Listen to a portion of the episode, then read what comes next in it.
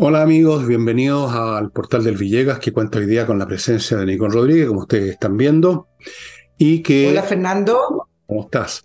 Y que vamos a partir con el hecho más escandaloso de por lo menos del día, porque ya hoy en día los escándalos son tan frecuentes que alcanza a durar el escándalo mayor un día hasta que aparece uno todavía más grande. Y es el tema de Hermosilla, un conocido abogado de la plaza. Son dos, ¿ah? hijo y padre, y este es el padre, el que está metido en este cuento. Hay una grabación, ese es otro tema, ¿quién hizo la grabación? Yo tengo algunas hipótesis, pero ya me las voy a guardar.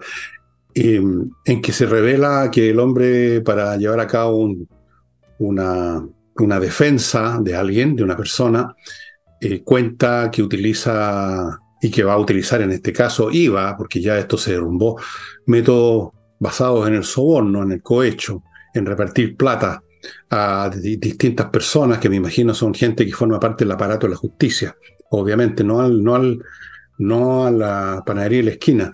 Entonces, el tema es súper grueso porque no solo involucra a el corruptor, sino que a los corruptos, a los que fueron corrompidos, a los que fueron pagados, y esto a lo largo de toda una trayectoria profesional, aparentemente, porque entiendo que Hermosilla habla como hombre que tiene ya una máquina formada hace rato, que sabe los precios que hay que pagar, no es así, y todo eso. Yo no lo escuché entera la grabación, así que si hay algo más que estoy yo olvidando, Nicole está en tus manos.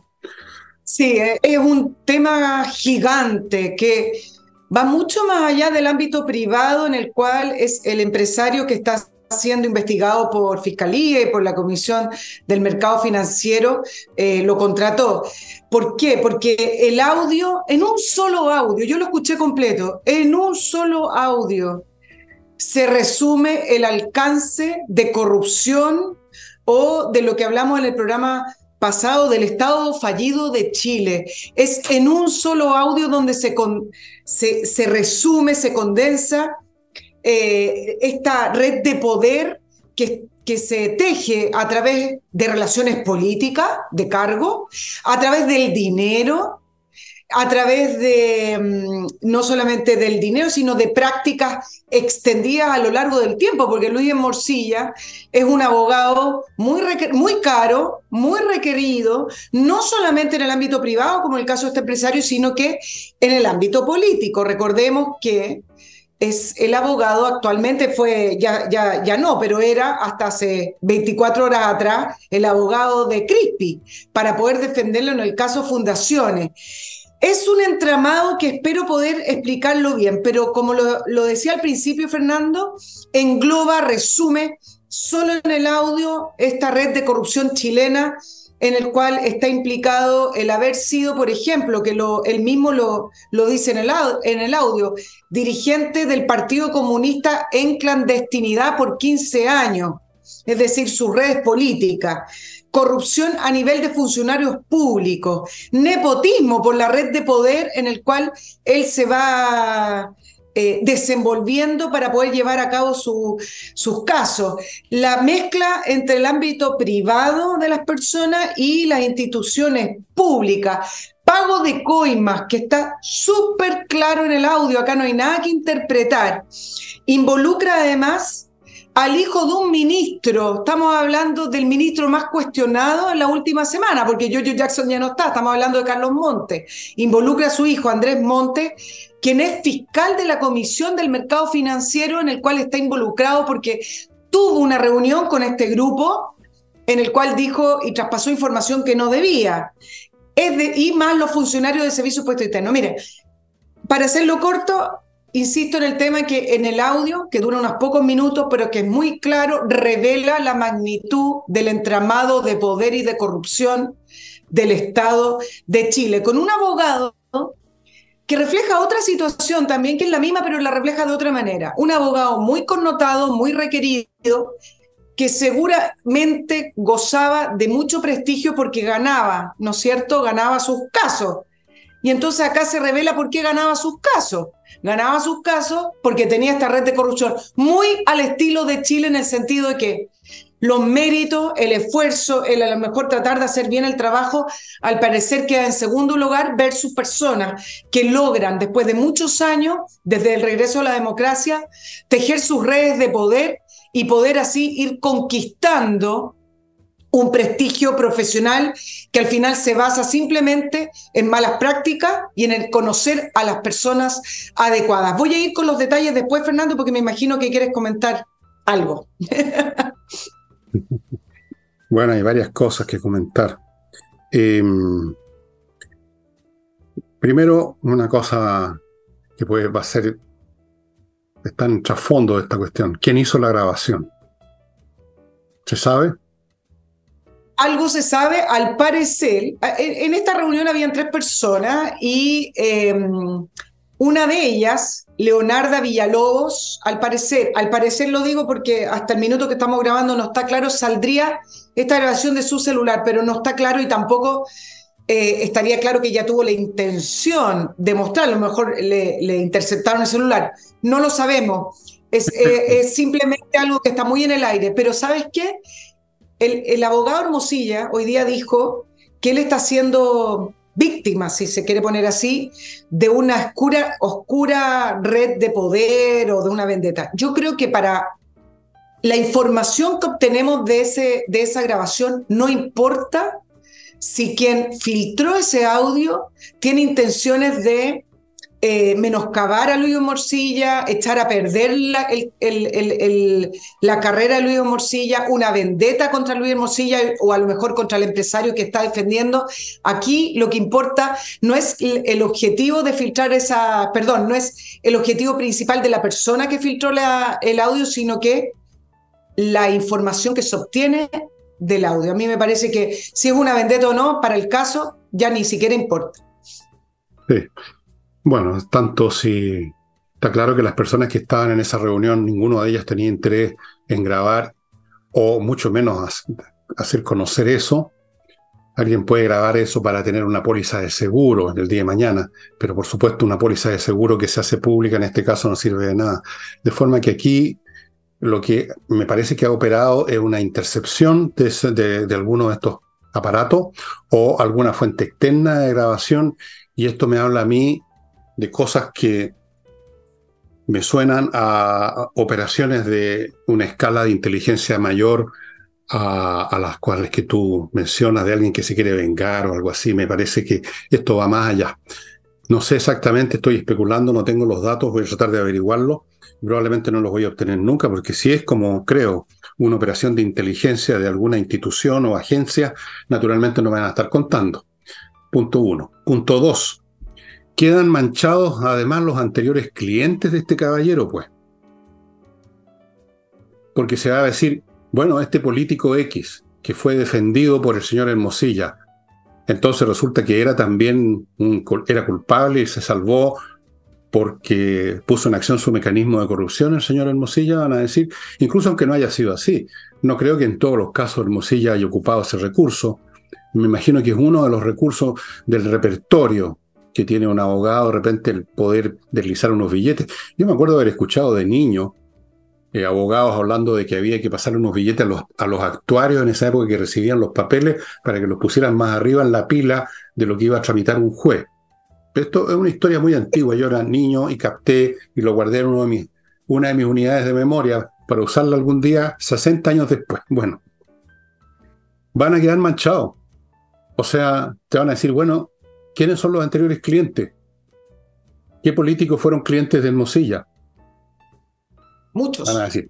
Tercero, lo de la corrupción. Creo que alguna vez lo conversamos, Nicole, yo te dije que la corrupción me parece a mí que llegaba a la conclusión que es el estado normal que funcionan las sociedades en un grado mayor o menor, según el grado mayor o menor en que se sepa y según el grado mayor o menor en que se controla a medias, porque nunca del todo, si se controlara del todo no había corrupción por definición, que es el estado normal. Y de aquí quiero llegar a ese concepto que tú usaste también el martes pasado, lo del estado fallido. Tal vez, tal vez digo, no existen los estados fallidos. Este es el estado normal de cosas. El estado fallido es uno que no, digamos que ha llegado a un nivel de, incapacidad para actuar, para controlar, por ejemplo, la violencia, cosas como las que siguen en Haití. Pero un Estado que funciona con un grado importante de corrupción es simplemente un Estado que funciona de esa manera. Yo me acuerdo alguna vez, y esto también lo guardé en memoria, hace muchos años un amigo mío fue a Tokio, por, tú hace 30 años o 40 años atrás. Yo estaba empezando, creo que estaba recién entrando a, algún medio periodístico me decía que eh, en Tokio tú puedes salir tranquilo en la noche a cualquier parte porque jamás vas a ser asaltado. Y luego me explicó, jamás vas a ser asaltado porque allá domina la Yakuza, que son organizaciones criminales en gran escala, que están conectadas con el Estado, con las autoridades, y a esas organizaciones no les interesa ni les conviene que los turistas o que la gente, digamos, sea asaltada por un delincuente pen, rasca, digamos. Así que si aparece un tipo de eso, ellos mismos se encargan de hacerlo desaparecer. En otras palabras, se convierten ya en el Estado. Lo mismo pasaba, quiero recordarle a los amigos que han visto películas norteamericanas, en Chicago. En Chicago estaba todo dominado por la mafia, pero así funcionaba Chicago. No dejaba de funcionar, sino que funcionaba de ese modo. Y seguramente se las arreglaban para que aquellas conductas delictuales que les resultaban disfuncionales al negocio fueran eh, absolutamente reprimidas. De forma que Quizás hemos estado viviendo siempre en un estado, llamémoslo fallido, o simplemente en un estado corrupto, o simplemente en un estado, solo que antes había menos plata para robar, solo que antes había menos medios de comunicación que escudriñaran, solamente que antes no había la misma sensibilidad pública ante estos hechos, solamente que antes no habían celulares que podían grabar una conversación, muchas cosas que no existían y probablemente, y yo estoy seguro que es así, había esta corrupción crónica que es propia de toda sociedad, allí donde hayan seres humanos que buscan ganar algo sin hacer ningún esfuerzo, porque en eso consiste el delito, hacerse de algo, digamos, con un mínimo o con ningún esfuerzo. Así es que, a lo mejor, business as usual, simplemente, Nicole. Lo que pasa es que antes eh, el tema, mire, siempre he postulado, me acuerdo cuando hacía reportajes y trabajaba en los medios tradicionales, que Chile tiene niveles de corrupción mucho más altos de, lo, que, señalan los índices, las encuestas, los promedios y los rankings mundiales. Por una razón, porque pareciera ser que en la época de la concertación la corrupción quedaba, eh, quedaba tapada y quedaba circunscrita a un grupo que no le interesaba que se supiera. Yo creo que hoy estamos ante niveles más grandes de corrupción porque hay más dinero y además se ha fragmentado el poder. Por lo tanto, hay más intereses en juego y gente que le interesa que otros bajen y que otros suban. Pero déjame dividir este caso del audio de Luis Mosilla en tres grandes ítems que me parecen relevantes porque desembocan en distintas aristas.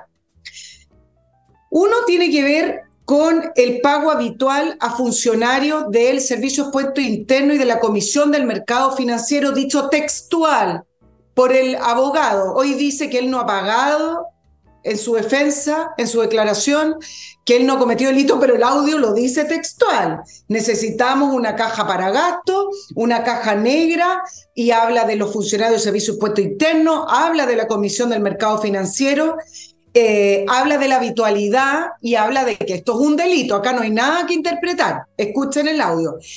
¿Y por qué digo que es súper relevante? Porque el servicio de puestos internos se supone que debería, debiera ser, no es un ministerio, se supone que debería ser un organismo técnico, fiscalizador, y resulta que ya se sabe, pero a través del audio se constata que el servicio puesto interno, si tú le pagas a algunos funcionarios, capaz que tú puedas evadir impuestos, capaz que tú puedas tener información privilegiada para algún caso y salir impune, capaz que eh, hagan vista gorda contigo en el servicio puesto interno, por lo tanto, hay gente que puede bypassear el servicio, hay gente que no, con estos pagos de coima. Lo mismo, y ojo que se quería dar más poder al Servicio de Puesto Interno, acuérdense la ley que pretendía de eh, parte de la reforma tributaria del, del ministro, del gran ministro que tenemos hoy eh, en Hacienda, Marcel, se le quería hacer al servicio puesto interno, así como otras instituciones, un, un, organismo todopoderoso.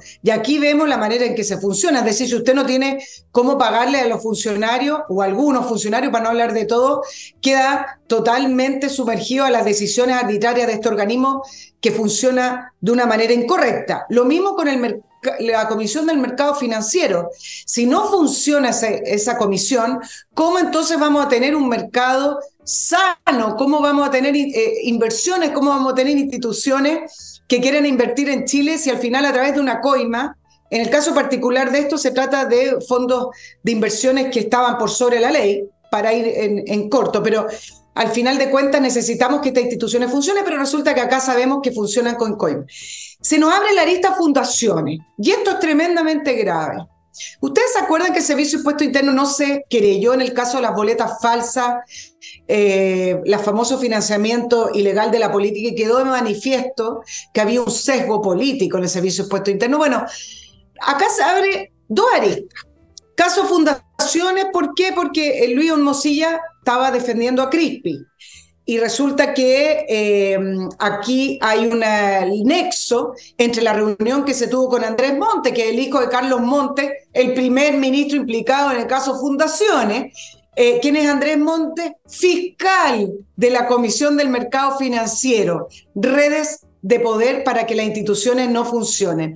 Y hay algo sumamente grave en los audios, Fernando. yo creo que esto tú no lo no ha salido tanto en los medios, pero yo lo escuche completo. Luis Hermosilla habla de un modus operandi, no sé si estoy exagerando, pero lo dice en el audio, dice, si es necesario, y esto a propósito de las coimas, si es necesario interceptar o borrar computadores, si es necesario incendiar algún, alguna oficina de servicios puestos internos. ¿Les suena conocido esos dos actos? Computadores robados, incendio en algunas oficinas. ¿De qué estamos hablando acá? Estamos hablando de que este así funciona.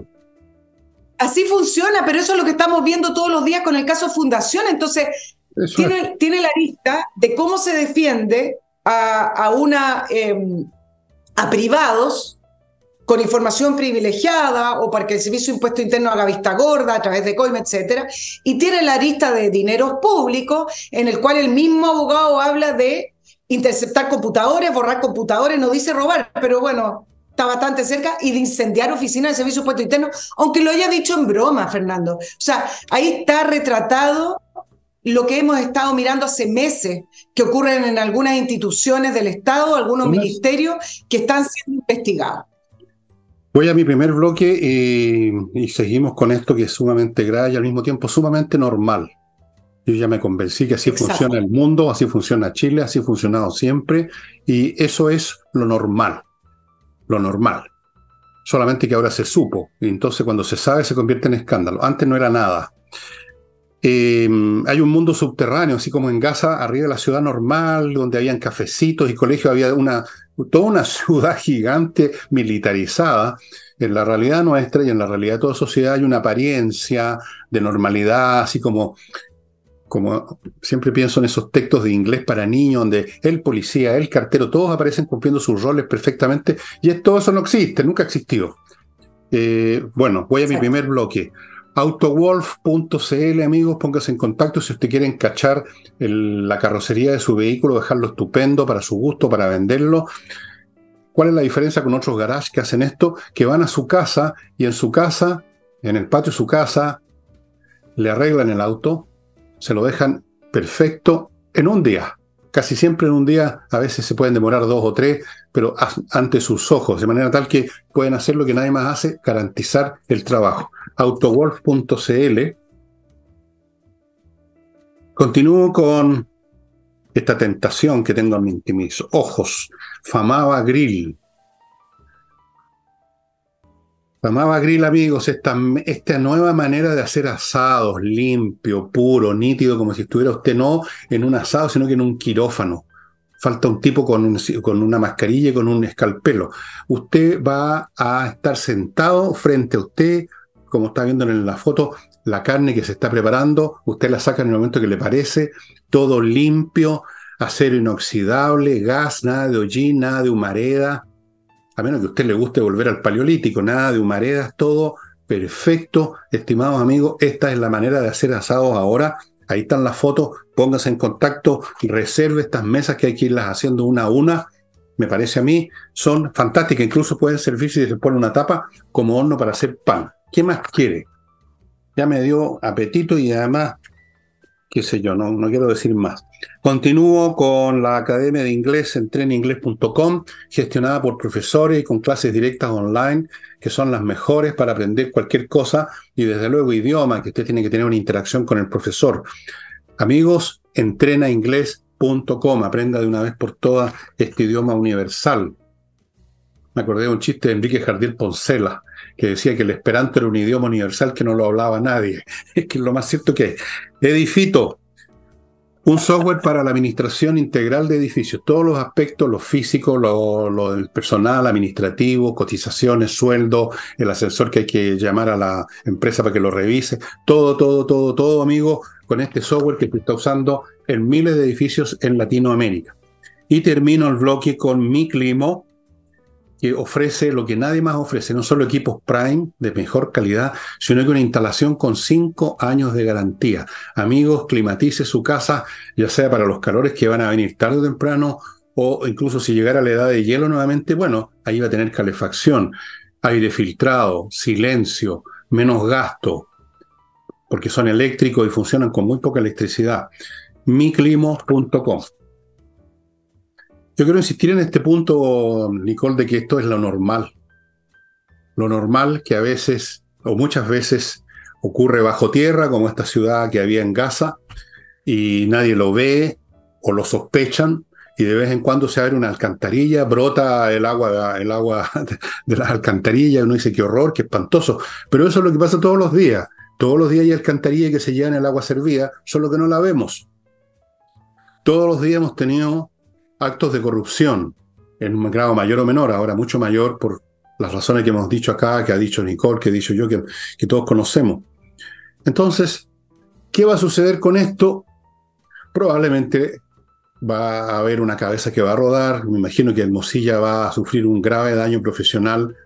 En estos casos, se simplemente se sacrifica al que, al que, al que metió las patas y mostró el negocio, digámoslo así.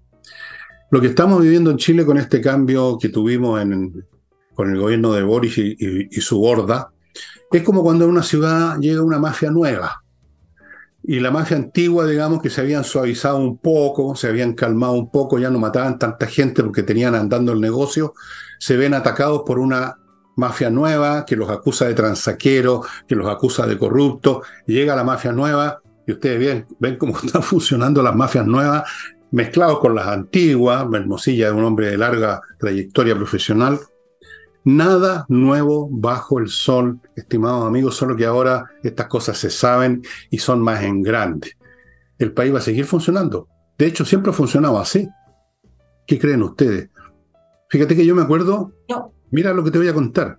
Para el, para el terremoto del 61 hubo, que fue uno de los más grandes que han habido en la historia del planeta, hubo mucha lluvia extranjera que llegó en forma física. Y a Valparaíso llegaron barcos de la Marina norteamericana con muchas, eh, con muchas cosas, entre otras camas portátiles, frazadas. Y yo en alguna parte alguna vez vi estas frazadas norteamericanas en casas de personas de clase media que se les habían arreglado con unos amigos para sacar esas frazadas que eran para los... Tú dirás, esto es un detalle insignificante. Puede ser, no sé cuántas frazadas se robaron y cuántas otras cosas, eh, probablemente de más valor, pero siempre ha ocurrido. Solo que ahora es más grande. Ahora no se roban frazadas, se roban el Estado completo. O sea, han perfeccionado la cuestión. Eh, si esto se va a solucionar algún día, yo creo que no. Yo creo que no. Absolutamente no. Porque la naturaleza humana es la misma. La, entre la codicia o el miedo a que si tú dices no, te va a pasar lo que le pasaba en Colombia, los que decían no, te decían oro o plomo. No quieres oro, entonces va a ser plomo. Aquí no sé si es oro o plomo, oro o funa, oro o te vamos a poner en las redes diciendo que eres un acosador, oro, oro o no sé, por lo que sea. Te vamos a reventar profesionalmente. Nada muy distinto. Claro, pero quizá efectivamente la corrupción es intrínseca al poder, es intrínseca a los países, efectivamente, pero quizá la diferencia está en que cuando se saben de esta manera tan evidente, eh, quizás medir eh, la sanidad, quizás medir la transparencia de esos países en el cómo responden a casos de corrupción tan grandes. Chile ya no pasó la, ya no pasó la, la, vara porque con el tema del financiamiento ilegal de la política no pasó nada. ¿Qué está pasando ahora en fundaciones? Bueno, está en desarrollo, pero hasta el minuto, por ejemplo, Servicio Impuesto Interno no ha dicho nada.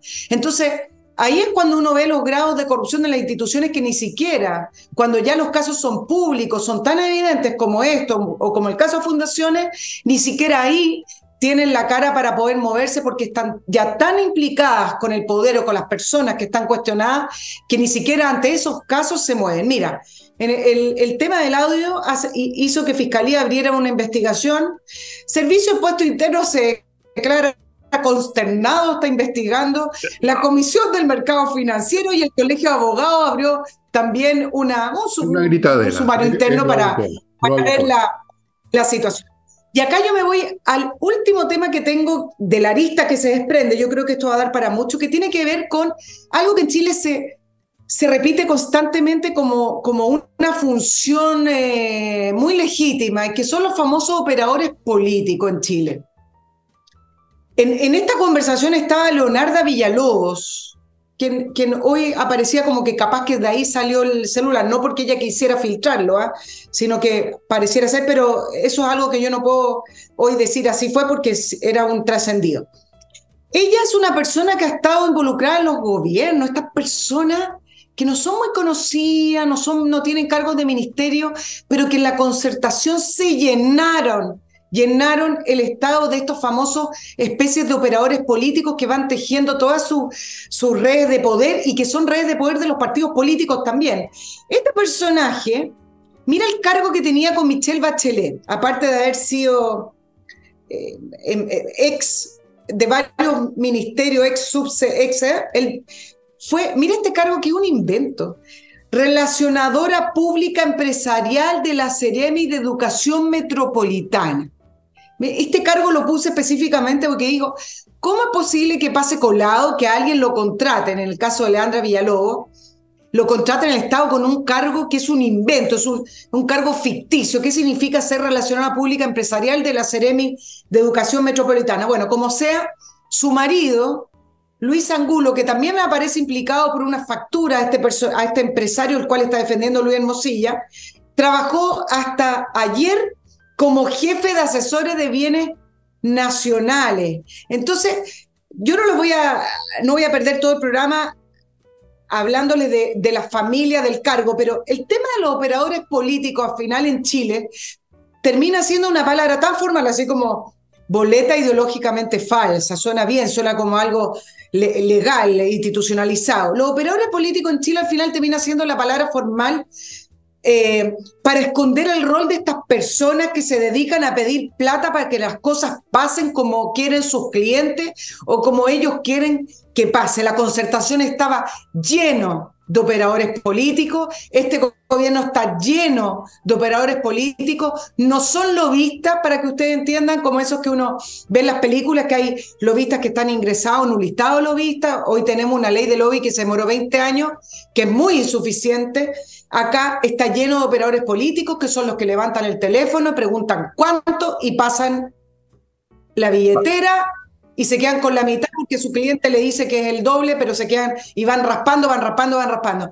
Está lleno, en la concertación estaba lleno, y resulta que acá se repite esto de los operadores políticos y los abogados, como Luis Mosilla, también terminan siendo operadores políticos. Y es algo que está muy institucionalizado en nuestro funcionamiento, Fernando. Es muy viejo eso. Me pasa que cambian los nombres. Eh, la persona que, que, el mensajero, el que negocia, el que contacta, el que pone, el que llama. Mira, te ¿para qué te voy a dar ejemplos? No les voy a dar latas, porque les podría dar ejemplos históricos con nombre y apellido.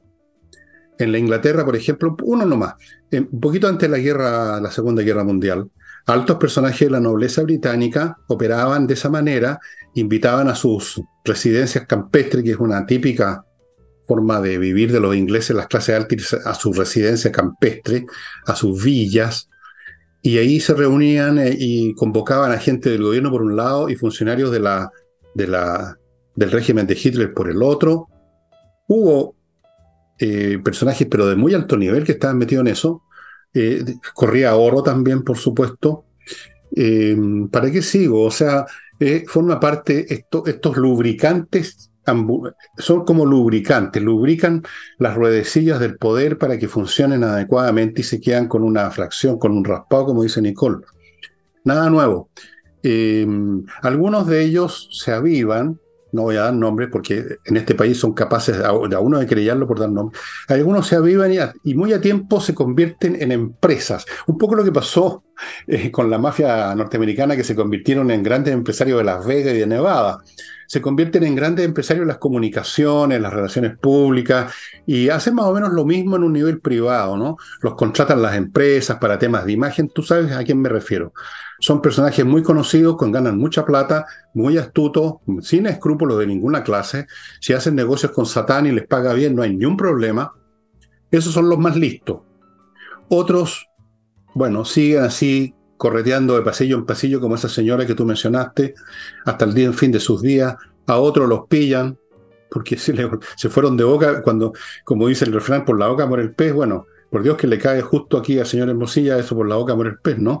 O sea, tremendo pez que murió. Yo creo que murió, porque cuando hay muchos que están involucrados en un pecado, esos son los principales demandantes de un castigo feroz para cortar la pierna gangrenada y que no se contagie el resto.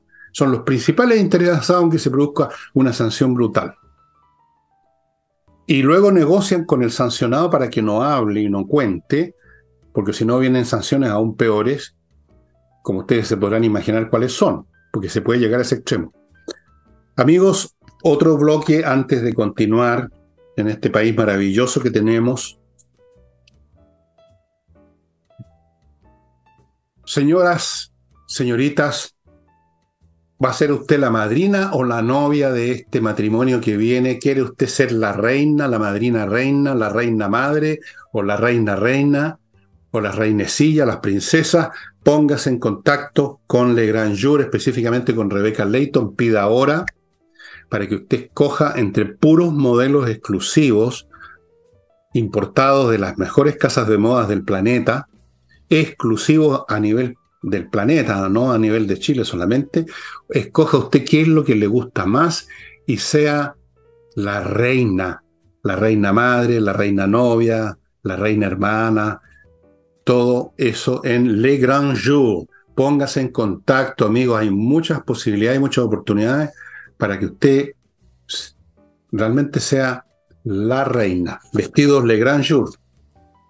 Continúo con Kame ERP, un software financiero, contable y administrativo para toda clase de empresa. Lo hace todo. Este software lo ve todo. Como una inteligencia artificial, mucho más lista que todos nosotros. Por lo menos no tiene olvidos, no se le escapa nada, está al tanto de todo lo que está ocurriendo en una empresa y por lo tanto esa es la manera de funcionar hoy día, porque hoy se vive en tiempos difíciles, el menor error y el barco se va a pique. Kame ERP, y termino con kmmillas.cl, el sitio donde usted, como ya sabe, puede vender sus millas acumuladas que no va a usar y que no significan nada, no se acumulan indefinidamente. Algunos creen que pueden tenerla ahí hasta el día que se les frunce viajar de nuevo. No, desaparecen en cualquier momento. Vaya a kmmillas.cl y véndalas. Bueno, volvamos a este agradable tema que revela que este país nunca fue lo que las apariencias, porque por Dios que nos gusta esconder las cosas debajo de la alfombra. ¿ah? Eh, en países como Argentina, por ejemplo, que hay una tremenda eh, corrupción, son más abiertos, son, son más carerrajas, digamos, para decirlo en lenguaje chileno. Acá siempre ha habido esta cosa de la hipocresía, eh, el, ocultar la mugre detrás de una apariencia, el Estado, las instituciones que funcionan, los grandes edificios del barrio cívico, los ministerios imponentes, las grandes puertas de bronce que se abren al ministerio. Y detrás de eso está la corrupción nomás y siempre ha estado. En un grado importante. La Yakuza Nacional. Y entonces, claro, hay una gritadera. Eso es lo que se llama, eso es el escándalo. Todos gritan y lo más fuerte posible para que no digan que si se quedó callado es porque también está metido en el cuento. Así que todos gritan lo más fuerte que pueden. Los abogados, los colegios, eh, la, impuesto interno, todos gritando. El que grita, el, que no grita es momio, digamos. El que no grita es, culpable. ¿Y qué va a pasar cuando terminen los gritos?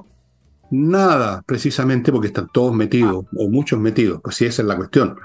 Esa es la cuestión. Si todos son criminales, no hay criminales. Por lo tanto, no hay castigo.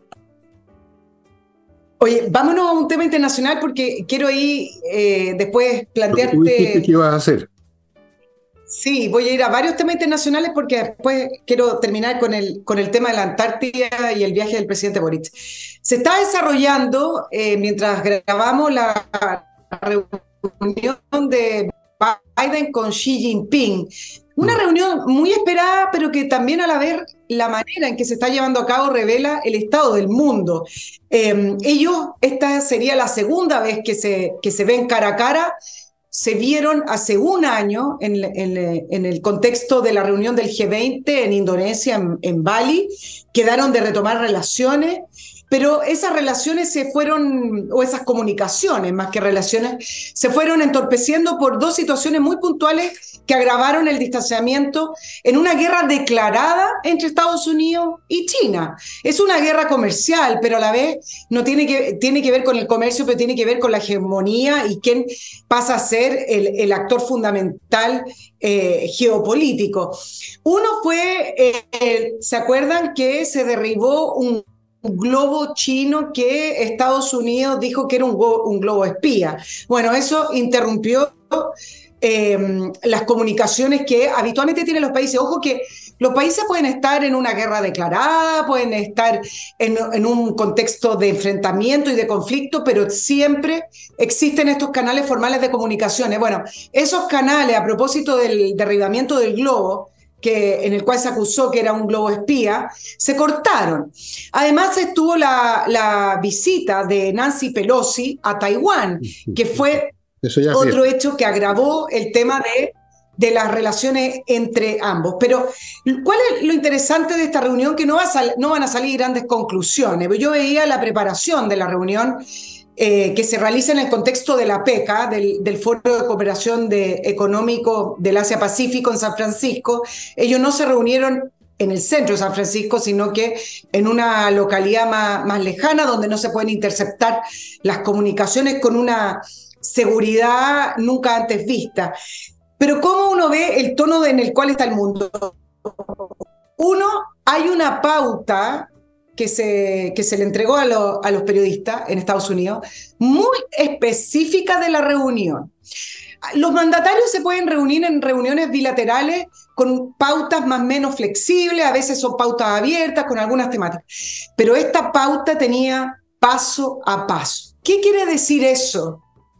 que aquí no puede salir nada mal, que aquí no puede haber malas interpretaciones entre ambos. Aquí, en esta reunión donde las tensiones entre China y Estados Unidos han calculado para que nadie se salga de protocolo y no existan más roces de lo, de lo que ya hay. Y en segundo lugar, eh, viendo la prensa norteamericana, que también refleja el estado del mundo, en un, estado, en, un mundo donde los conflictos violentos han ido al alza y donde China y Estados Unidos prácticamente tienen esta guerra que yo les decía declarada. No se esperaba grandes conclusiones, ni grandes anuncios, ni grandes acuerdos, sino que simplemente la reunión sería catalogada de positiva si logran restablecer ciertas coordinaciones militares, miren, eh, y ciertos ejercicios militares para evitar que existan malas interpretaciones en los ejercicios militares entre Estados Unidos y China. Es decir, tratar de reanudar ciertas comunicaciones formales que hay en el ámbito militar para poder evitar que existan malas conclusiones o una mala mirada, o un buque mal puesto, o un avión que voló donde no tenía que volar. Es decir, miren lo limitado en el cual se reúne Biden con Xi Jinping en esta segunda reunión cara a cara. Dos temas que son importantísimos que después te lo voy a hablar. Uno, en el caso de China, dime. No, está bien, está bien, sigue nomás. Espérate un poquito, Nico. Espérate un poquito, Nicole. No, no he dicho eso. Tú lo dices. No, no, está bien, sigue, sigue nomás con lo que tenía. Sigue con él. Solo dos cosas. Dos cosas porque después entro de lleno en el tema de la droga. Eh, se, se, esperaban dos situaciones puntuales de ambos actores. En el caso de Taiwán, vienen elecciones el año 2024 y se filtró a la prensa que China, cada uno pidiendo por sus propios intereses, le iba a manifestar a Biden que no se metieran en esas elecciones y que no apoyaran a estos grupos independistas de Taiwán. Es decir, que no se metieran a las elecciones porque el tema de Taiwán con China no hay pie atrás para Xi Jinping y el, el punto es cuándo él va a anexar Taiwán sin respetar la independencia de Taiwán. Dos, en el caso de Estados Unidos, decían que el tema principal iba a ser pedirle a China que intercediera por la mm, influencia que tiene sobre Irán para que el conflicto del Medio Oriente no se escapara de las manos. Dos grandes temas que están realmente en la pauta de conversación de ambos, muy, mucho más importante que el título de esta, de esta reunión que tenía que ver con los acuerdos por el cambio climático que simplemente para desviar la atención. Eso del cambio climático se usa, ya se usa como un pretexto para todas las reuniones, ¿eh? el cambio climático. Eh, antes de comentar lo que ha dicho, pues, que ya hablé algo sobre esta reunión ayer, pero en fin. Eh, vamos a Salinas y Ojeda, amigos, este buffet de abogados que se dedican solamente a temas civiles, tienen una larga experiencia, se especializaron y por lo tanto ofrecen a sus clientes una alta tasa de éxitos legales. Eso es muy importante. Una derrota legal siempre es una es bastante jodido, uno pierde bastante, ¿no? puede perder incluso la libertad en algunos casos. Así es que póngase en manos de Salinas y Ojeda, amigos, salinasyojeda.cl. Continúo con Fastmark, la empresa de carga internacional que por vía aéreo marítima le trae a su empresa desde Estados Unidos lo que su empresa necesita o lo que un ciudadano compra en alguna tienda cualquier Estados Unidos, un objeto puede ser pequeñísimo, se lo van a traer, tienen el servicio Courier, es una empresa chilena, conoce nuestro mercado, conoce nuestras necesidades y está a su disposición. Y termino con este bloque, con patriciastocker.com, un grupo de profesionales que se dedican a registrar marcas comerciales en Chile y en el extranjero. Cosa que a muchos se les olvida lo importante que es hacerlo y cuando se acuerdan es porque ya tienen a alguien encima que les está reclamando la mitad de la empresa porque inscribió la marca antes o demandas legales, un lío. patriciastocker.com la va a registrar, la va a defender, la va a conservar. Bueno, Tal como acá, las mesas de diálogo no llegan a ninguna parte porque los intereses, las visiones son muy polares, muy opuestas y no hay terreno para acordar. Lo mismo sucede en esta reunión entre Estados Unidos y China. Hay intereses completamente opuestos, no hay nada que negociar salvo estos protocolos menores eh, en cuanto a, para no producir un incidente militar. Incidentes que están siendo provocados todo el tiempo por China, como ustedes sabrán. Eh, les podría contar millones de historias, pero no lo voy a hacer. Eh, estas reuniones internacionales nunca sirven para nada y nunca han servido para nada, salvo cuando una de las partes se rinde. Yo puse el ejemplo ayer de Chamberlain, el, eh, primer ministro británico que fue a Múnich en 1938, fue también el primer ministro francés, creo que era Daladier, eh, a rendirse ante Hitler. Peor que eso, traicionando a Checoslovaquia, le dieron luz verde a Hitler para que eventualmente liquidara a Checoslovaquia. Ustedes habrán visto esa famosa película, lo mencioné ayer, de este personaje casi patético, ridículo, agitando un papelito. Aquí traigo la paz para nuestro tiempo. Unos meses después vino la guerra. O 60 millones de muertos. O se rinde o no pasa nada. Así que la pregunta que me hacía ayer la repito ahora de nuevo, para terminar. ¿Qué es lo que va a rendir Biden? Porque Biden se va a rendir o no va a llegar a ninguna parte. Y dicho sea de paso, He sabido que hay una verdadera puja entre los empresarios norteamericanos por participar en ciertas cenas protocolares con Jinping. Se agarran a empujones por participar. El Elon Musk, todos los más famosos, los de Microsoft, en California están enloquecidos, todos los políticos quieren tocarle la, tocarle la, darle la manito a Jinping. Y esto me recordó una frase que creo que es de Lenin. Dijo, los capitalistas nos van a vender la cuerda con que los vamos a ahorcar. Los capitalistas norteamericanos, con tal de hacer un negocio en China, con que sea un negocio más, un negocio más, como el hijo de Biden, y quién sabe si el propio Biden, están dispuestos a todo, están dispuestos a todo, Y eso es lo que yo creo que va a ocurrir. O no ocurre nada, o vamos a ver una nueva rendición, ya sea que la conozcamos, la veremos en su momento cuando ocurra, de Estados Unidos ante este poder chino dirigido por un tipo implacable como es Jinping, que ya ha purgado no sé cuánta gente del partido, altos dignatarios que desaparecieron del escenario al viejo estilo, digamos, comunista, desaparecieron, no sé si los llevaron a un hospital psiquiátrico, les metieron un balazo, desaparecieron. ¿Te acuerdas de uno que lo sacaron a la rastra de una reunión de una asamblea ante las cámaras? Lo sacaron a la rastra. Un viejito que era un enemigo político. Ante eso, una democracia como la norteamericana repleta de divisiones, corrupta como todas las democracias hasta el meollo, con empresarios que lo único que quieren es vender algo más todavía, Chimpín se los va a pasar por donde tú sabes. Va a, ser, va a salir con la suya de todas maneras. No, no, pero hay matices, ¿ah? porque yo eh, revisando eh, eh, las opiniones con respecto a China, ni siquiera en el Partido Demócrata, que es el partido que está más dividido en torno a ciertas posturas, hay una segunda mirada con respecto a China. Estados Unidos le declaró a través de Trump la guerra comercial a China, que al final es una guerra geopolítica. va a acabar esa guerra ahora. No, el partido, el partido Demócrata a través de Biden ha sido un continuador de aquello. Em, y por eso han estado trasladando varias industrias norteamericanas a México y México se ha convertido ahora en la nueva joyita para instalar em, eh, industrias con fabricación con mano, mano de obra barata. Hay un tercer tema, Fernando, con respecto a la reunión que es sumamente interesante porque también nos atañe a nosotros, porque nos va a llegar, y que tiene que ver con la crisis del fentanilo, que te lo comenté el día martes en el programa, porque Estados Unidos eh, se preguntó quién es el responsable de la epidemia de drogas sintéticas o los opioides, como lo llaman allá, que ha causado la muerte de, de más de 100.000 personas anuales en Estados Unidos. Y resulta que el gran culpable para Estados Unidos es China. China dice, y China, ¿qué es lo que le ha respondido? Ya les voy a explicar por qué es China. Y eso es parte de la pauta que no se ha comentado abiertamente, pero de la cual eh, es uno de los temas principales entre Biden y Xi Jinping. China dice que ellos no son culpables de que la demanda en Estados Unidos sea tan alta. ¿Por qué?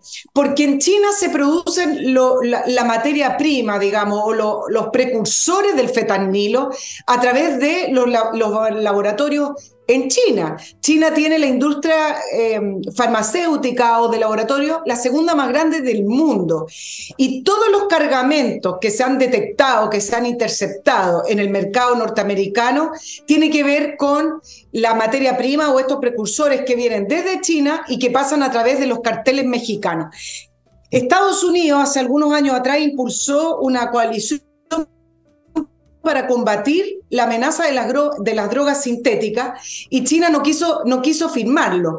Entonces, em, le, le, han pedido a China que aumente los controles, que aumente también las fiscalizaciones a sus laboratorios y China no lo ha querido hacer. ¿Y por qué no lo ha querido hacer? No solamente porque constituye un tema de recursos y, que es parte de los laboratorios, sino que en la historia, yo creo que acá tú también me puedes eh, aportar, Fernando, las drogas en la historia de las competencias geopolíticas han sido también un elemento de batalla, han sido una herramienta, han sido un arma militar, si lo quieren poner en esa línea. Algunos recordaban lo que fueron las guerras del opio en el siglo XIX, o, en otros hablaban del siglo de la humillación, que Xi a veces ha levantado. Entonces, aumentar la producción de estos precursores del fetanilo que lleguen al mercado norteamericano, que causa cada vez más muerte. Es curioso además que se celebre esta reunión en San Francisco, donde ha sido uno de los estados con mayor cantidad de muertes por fentanilo. Bueno, es un arma para poder subordinar a las poblaciones y tener también una manito bajo la manga como instrumento de negociación política. China a través de submarinos que se le han interceptado, se le han detectado estos cargamentos. Al principio eran con fentanilo directamente, pero después que se le descubrieron son con las materias primas. En Chile, con esto termino, en una semana, como tres semanas atrás, se, se confiscaron, se interceptaron tres cargamentos de fentanilo en eh, unos allanamientos que realizó la PDI. Yo les hablé de algunas bandas chinas que están operando en, en, en Chile. Bueno, esas bandas chinas operan directamente con este tipo de droga. 50 veces más potente que la heroína, causa muchísimo más adicción y más muerte. Se le preguntó a Carolina Toá qué es lo que se estaba haciendo en torno a esto y ella la semana pasada dijo que aquí no hay una distribución masiva de fentanilo y descartó que la droga zombie, como se llama, sea un problema para el país. Yo les digo, si no es un problema hoy, va a ser y ya lo es un gran problema la próxima semana.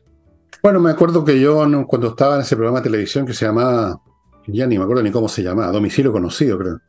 Eh, una vez interrogamos a alguien sobre el tema de, la cocaína simplemente y respondió de la misma manera que la señora Toá, que por supuesto tiene que siempre responder una tontería, de que no, que no es problema porque esto es solo un tema de algunos lugares en Arica, cosas como esa, ya ven ustedes lo que pasó, no son capaces de ver el desarrollo de las cosas porque no les da el mate simplemente, o tienen algún interés, alguna complicidad, no sé.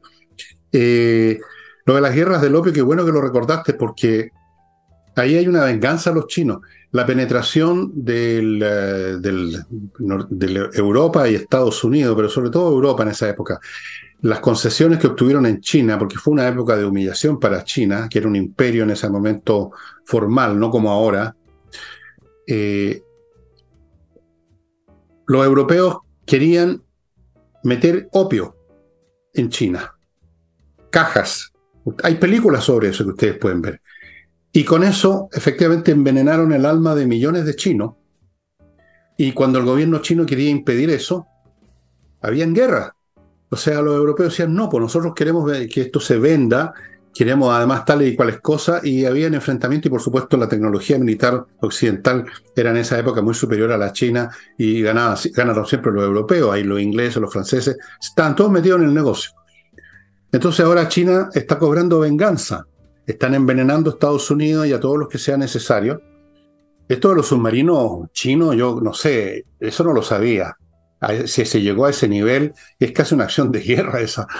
Em, pero ya ves tú, no va a pasar nada. Y si llegara el día de mañana China a parar lo del fentanil, va a ser a cambio de que los dejen invadir Taiwán, va a ser una cosa muy grande. Por eso que me pregunté ayer y me pregunto ahora, ¿qué va a vender, o más bien dicho, rematar a precio de huevo Biden con China? Porque no va a sacar ninguna concesión, salvo a cambio de algo mucho más grande, pero mucho más grande.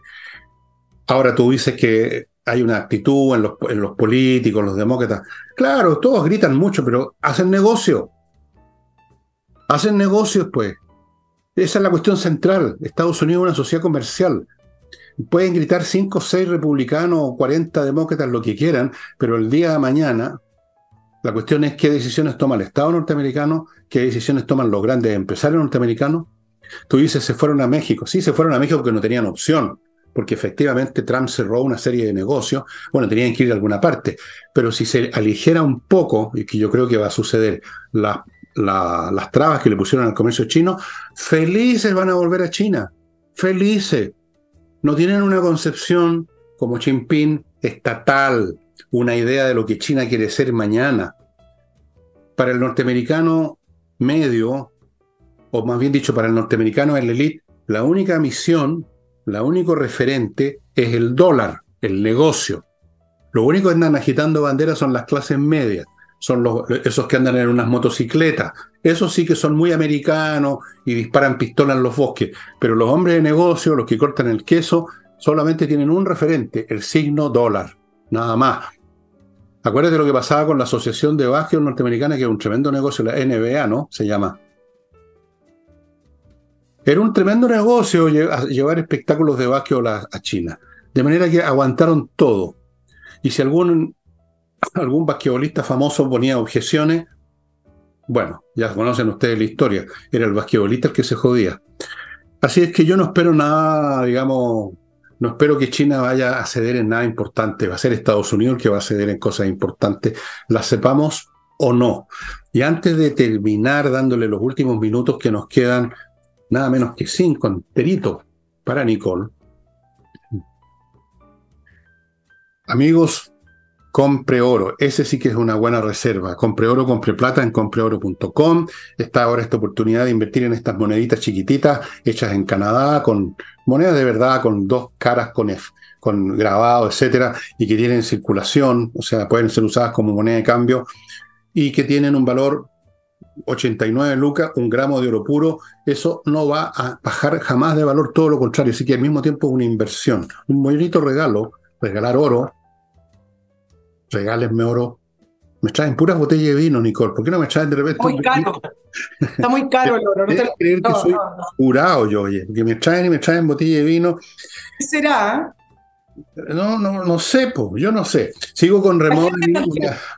Remodeling es una empresa con puros profesionales, amigos, para dejar su casa, su departamento como nuevo, muros, pisos, el, eh, el mobiliario, la cocina, que es algo que a veces envejece muy feo, me han contado algunas personas, temas de arquitectura interior del departamento, de la casa, todo a cargo de profesionales, arquitectos, pintores profesionales, etcétera. No se ponga más en manos de chasquilla. Remodeling, ahí están los datos.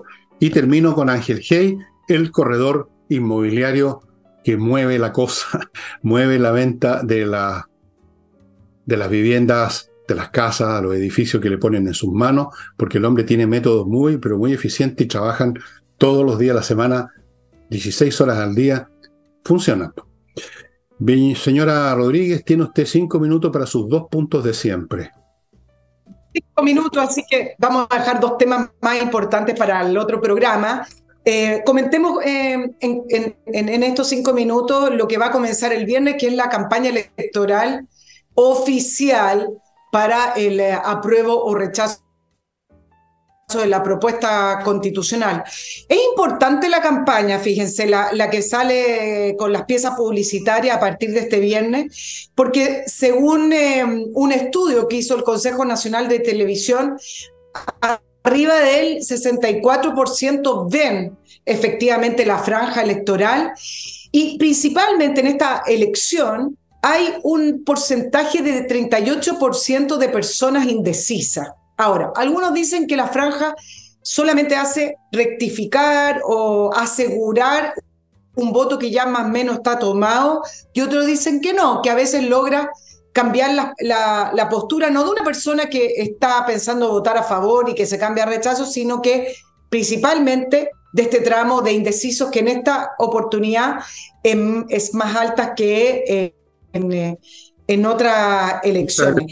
¿Sabes, Fernando? Hay mucha confusión todavía.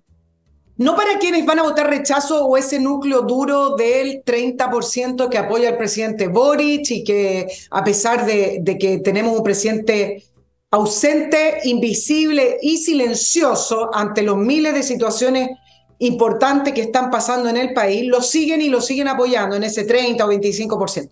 Hay mayor confusión en, este electorado del 62% que el 4 de septiembre votó rechazo.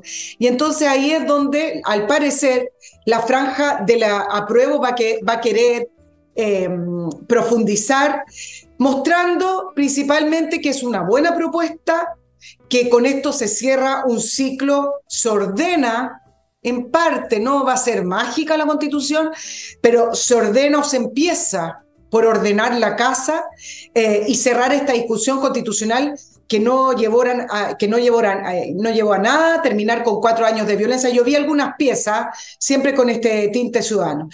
En la franja del rechazo que también vi, ahí, donde, ahí es donde hay un poco más de, de, de, de mensajes que son un poco más ambiguos. ¿Por qué? Porque ¿qué es lo que está ofreciendo el rechazo? Y en el fondo el rechazo está haciendo una, una campaña que es un poco hipócrita, porque están diciendo, esta, esta propuesta constitucional no nos une, bueno, nunca nos iba a unir ninguna propuesta constitucional, por lo demás. Esta propuesta constitucional es mala, deja peor a las personas y queda en el aire tres temas que son importantísimos para, para las personas que han estado apoyando el rechazo y que son los mismos conglomerados que apoyaron el apruebo del 4 de septiembre. ¿Rechazo y qué? Y eso es lo que la campaña no quiere profundizar, porque al final de cuentas no están ofreciendo nada porque no pueden decir lo que están ofreciendo. Es decir, no piensan quedarse con la constitución del 80, sí irían a un nuevo proceso. Yo no estoy diciendo que el nuevo proceso va a comenzar el 18 de diciembre, pero queda abierta la puerta y que están rechazando no porque sea peor, sino que porque no se ajusta al, a la idea que ellos tenían al iniciar este proceso constitucional. ¿Y cómo están acompañando todo esto? Mira las entrevistas que están dando desde, por ejemplo, el PPD o desde algunos eh, ex voceros del apruebo del proceso anterior, diciendo que cometieron un gran error político el haber apoyado la propuesta constitucional del primer Consejo Constituyente, haberlo aprobado. Es decir, ahora, para poder justificar que rechazan esta propuesta, hablan de que cometieron uno de los grandes errores políticos al aprobarla porque no era una buena propuesta. Es decir, están tratando de eh, emular, de equiparar el error de la primera propuesta constitucional con esta segunda propuesta. Estupendo, es tan penca esa proposición desde el punto de vista técnicamente publicitario, es tan malo ese mensaje, tan confuso, que yo me alegro mucho que muestren lo tontos que son, porque eh, no, no. Bueno, eh, vamos a ver cómo es la campaña a la favor en la práctica. Vamos a ver qué pasa. Eh, yo estoy con la tranquilidad, Nicole, como ciudadano ahora, no como comentarista, como youtuber ni nada, como ciudadano, de que la verdadera batalla se va a librar cuando tengamos que elegir un nuevo parlamento y un nuevo presidente. Porque si gana el rechazo, bueno, no pasa nada nuevo, eh, simplemente a menos que ellos sigan en el poder es decir, que el país vuelva a elegir una mayoría en el Congreso, que vuelva a ponga, le dé una mayoría a la izquierda en el Congreso y elija un presidente de izquierda. Y si es así, cualquiera que sea el resultado de este plebiscito, incluso la apruebo, el a favor, van a empezar a joder de nuevo para cambiar la constitución de nuevo porque no les gusta. Entonces, la cuestión que cambia todo, que decide, es las elecciones presidenciales. Esta cuestión, como toda constitución, como lo hemos visto, puesto que llevamos dos procesos, siempre se pueden iniciar nuevos procesos y, decir que la que hay ahora no funciona. Si se aprueba esta y hay un gobierno de izquierda más adelante, van a decir que hay que hacer un tercer proceso para echar abajo la aprobada ahora. Así que la, la solución es simplemente sacar a esta gente del poder, sacar a esta generación que vino a arruinar Chile o a agudizar los, los problemas que teníamos y agregar unos nuevos. Porque desde luego no han inventado que el país estaba empezando a demorar, a hacer más lento el crecimiento, no han inventado el delito, pero no han agudizado o no le han puesto remedio y lo han agudizado por su intento de echar abajo instituciones completas, o sea, su, su proyecto revolucionario. Entonces, para mí esa es la cuestión clave, esa es la, la madre de todas las batallas, lo que venga para de aquí a un par de años, con estas elecciones. Creo, creo que hay una, una de municipal primero que nos va a dar una, un buen atisbo lo que viene. Ahí se decide todo. Ahí se decide. Ahora, eh, ok, dale nomás. Nicole. No, el último punto. Efectivamente, hay elecciones más, más, importantes, como lo que podría ser la elección presidencial en dos años más. Ok. Pero yo no estoy de acuerdo, eh, he leído varias columnas que hablan de que independiente a que gane el apruebo o el rechazo, no.